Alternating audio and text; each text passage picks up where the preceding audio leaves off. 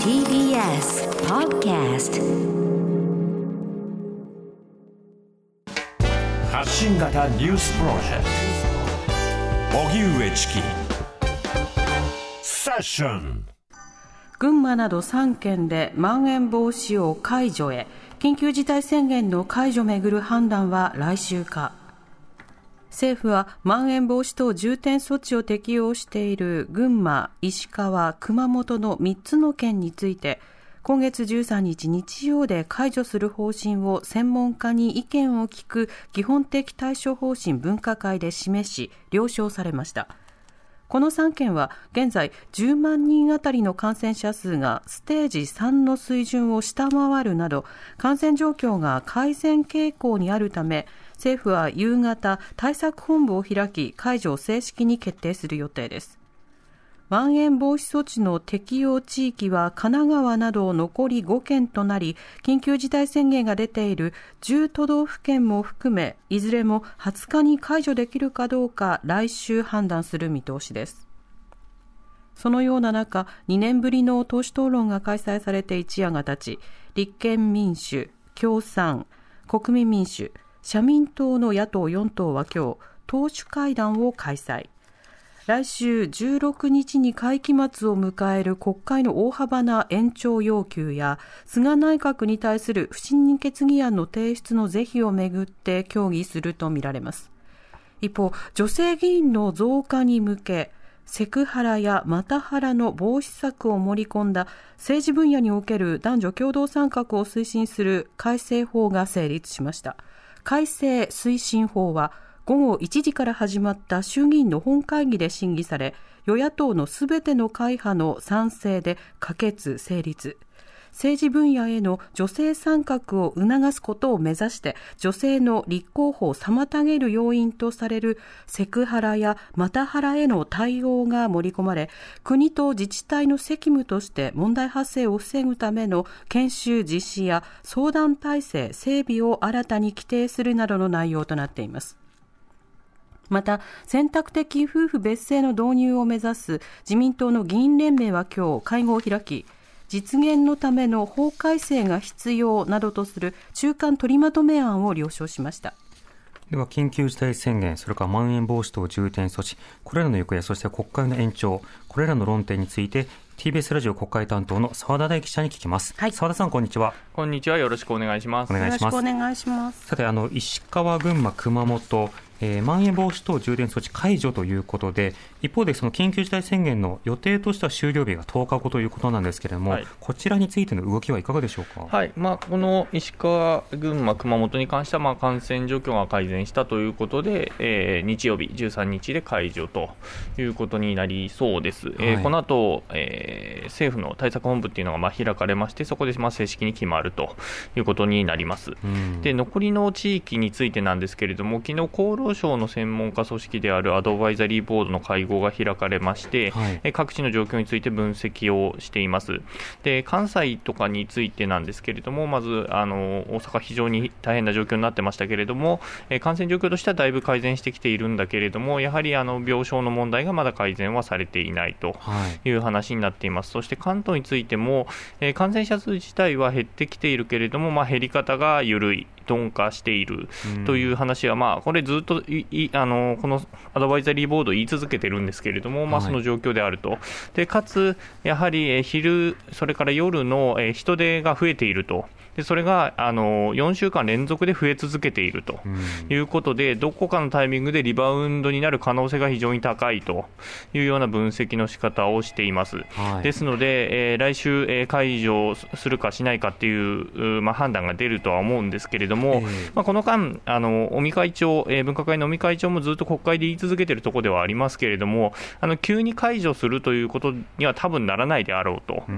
あの徐々にという形になるので、えー、例えば緊急事態宣言が出ているところに関しては、まん延防止等重点措置という、まあ、同じような、え対策をまあ継続するという形で、緩やかな形で解除していく形になっていくのかなというふうに取材している感覚としてはありますね。なるほどこれあの、解除の判断というのは、まあ、ステージ3を下回るかどうかだけではなくて、はい、まあ、総合的な判断ということがいつも求められるということになりそうですけれども、ね、ステージ2に近づくような3っていう言い方を、まあ、政府も、それから分科会に関しても言ってますし、特に分科会に関しては、えー、この前の緊急事態宣言が出たときに、すぐにまあある種リバウンドというか、ですね、はい、あの感染者ががっと増えてしまうところがあったので、まあ、そうはならないようにしたいと、まあ、それによってまあ大阪ではかなりの数の方が亡くなったりっていうことが出てますので、まあ、そういうことは本当に避けたいというところではあるようですね。なるほどあの昨日の党首討論でもですねあの立憲の枝野代表があの3月解除早すぎたのではないかという話をしたときにはあの菅総理もまあおっしゃる通りというようなそういったような趣旨の受け方をしたので早すぎることには慎重なのかなというような印象を受けたんですけれどもね、まあ、そうですね、あの時に関しては、まあ、東京に関してはまあ置いておくにしても、あの大阪ですね、はい、は明らかにまあ2週間、1週間、2週間早く解除して、その後はい、それとまあ歓送迎会の時期が重なったこともあって、かつ、えー、変異ウイルスがちょうど入ってきたタイミングというか、広がるタイミングとして、一気にかさ幾重ものことが重なって感染者が増えて、まあ、医療が実情崩壊したというところがあるので、まあ、それは避けたいというのは、まあ、これはあの政府にしろ、分科会にしろ、まあ、われにしろ、えー、全員の思いなのかなというふうには思いますけれども、なかなかそこが、まあ、読み切れないというかですね、その感染者数だけで本当に見ていると、今、まあ、右肩下がりで下がってきてはいるので、はい、うん、この状況で緊急事態宣言かって思う方も多分多いというのは、まあ、あるでしょうね。うん、うんそうした中の立憲、国民、共産、社民、はい、4党が会談ということですけれども、はい、会談、あの内閣不信任案の検討、それから会期延長というふうに報じられています、はい、これらの見通し、いかがでしょうか、はい、つい先ほど終わりました、でえー、内閣不信任案についてはまあ出なかったんですね、で、何を求めたかというと、会期の3か月の延長を求めました。うんということですね、はい。あのまあ、この状況、まあ、オリンピックも含め、あとは、えー、緊急事態宣言どうするかっていう話もありますし、コロナの対策をどうしていくかっていう話もあるので、まあ、今あの、閉じている場合ではないだろうということで、えー、3か月の延長を与党側に求めることで一致しています。はい。ただ、この間あの、安倍政権の時からもそうですけれども、会期延長に対して与党そして政府が答えないという状況、続いてますよね。そうですね、この間、そうですね、で大体その、まあ、答えなくて、野党側があの憲法に規定されている、えー、臨時国会を開いてくださいという、はい、えー、まあ、要求をするんだけれども、まあ、それも基本無視されるという状況が、まあ、何度となく繰り返されてますよね。はい、うん。これあの会議が終わるということで、あの例えば自民党内でその同性婚などを含めてですね、さ